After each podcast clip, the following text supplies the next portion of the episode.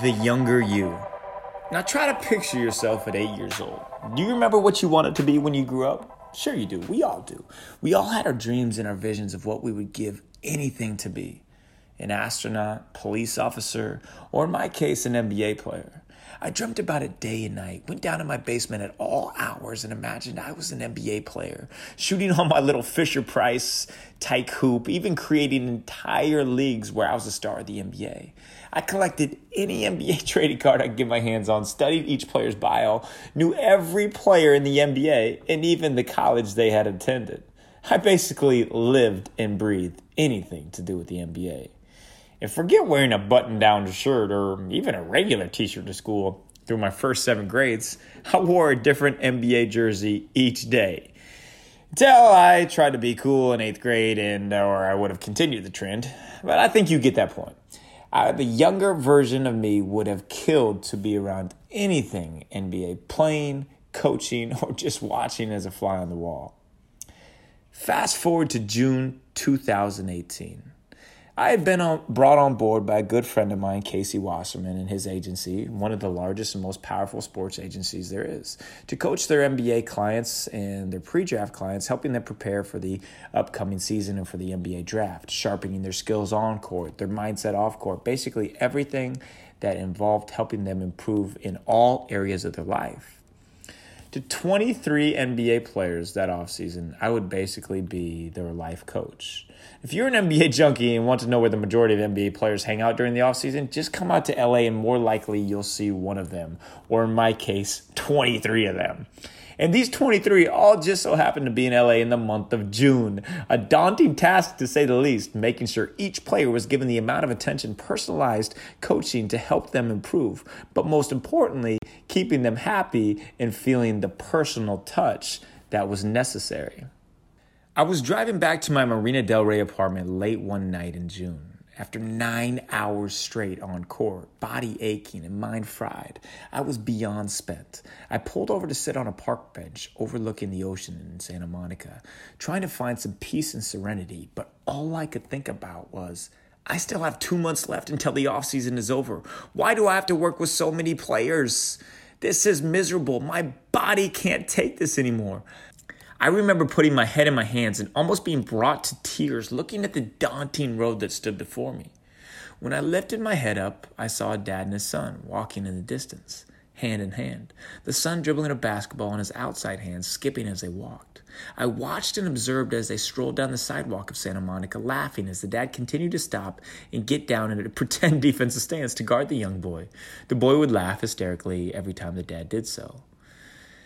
If I were to guess, I would have said the boy was probably around eight years old. Then it hit me eight years old.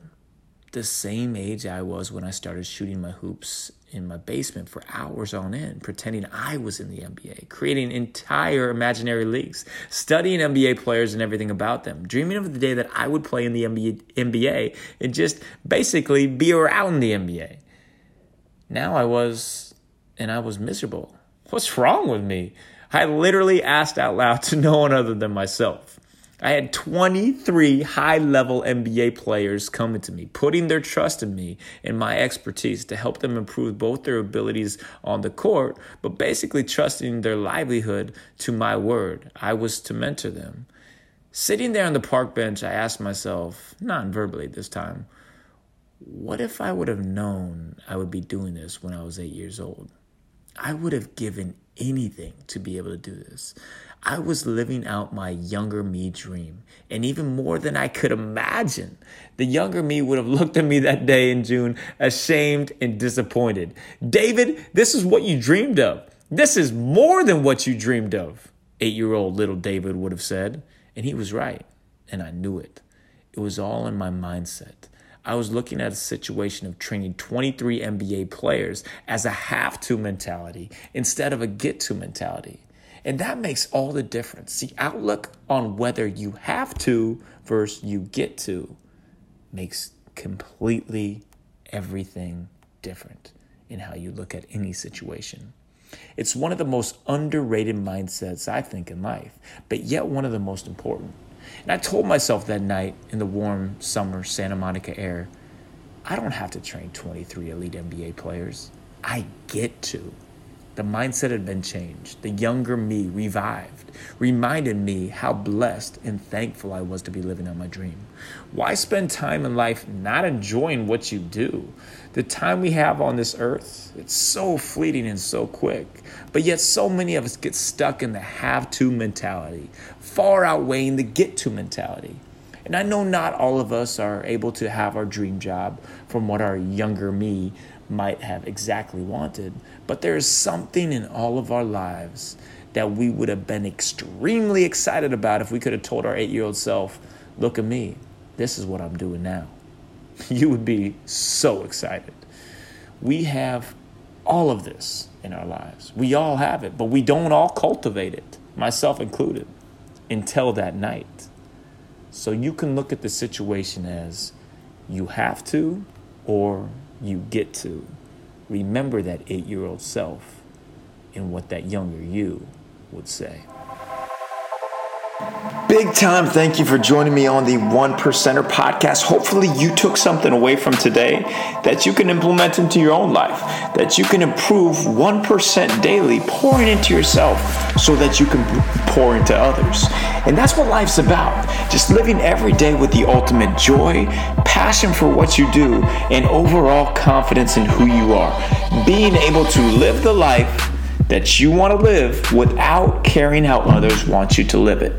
And if you want to take the next step along with me, right beside me in a community of one percenters, in a tribe of one percenters, check out David Nurse Academy www.thinkific.com. The link will be in the show notes, but what this is, is this is gets you registered to be part of the family, the one percenter family, taking the 29 day challenge where it goes in depth, personalized, customized information and questions to me where I work hand in hand with you to help you optimize your sleep your nutrition, your training, and your overall mindset, and literally to make you the ultimate one percenter. So check that out, davidnurseacademy.thinkific.com. Link is in the show notes. But really, that's that's only if you want it. That's if you want to take the next step. You definitely don't have to. I'm just super blessed and super happy to have you along on this journey with me on the One Percenter podcast. And I'm always trying to improve. I'm always trying to learn. So if you could leave me some questions, leave me some comments, leave a five star review. That would be great. Or if you think it's a one star, tell the truth on that too. But anyways, that helps me get on even more guests and helps us all learn together and grow together in any area that we we can. And ultimately, that's the joy in life. Think about it. If you can enjoy the journey, enjoy the daily process, enjoy the daily grind, and not have to put your thoughts and hopes and, and dreams and the expectations of others or what the world deems a success, but just knowing you're waking up every single day on a mission, on your purpose, following your passion, that's what being a one percenter is about. That's what this podcast is about. Hope you all have a great week. Thank you for supporting the One Percenter podcast. Go out there and do something for somebody. Change somebody's life. If you change one life, that is leaving a legacy. The rest is gravy on top. Remember, life is a journey.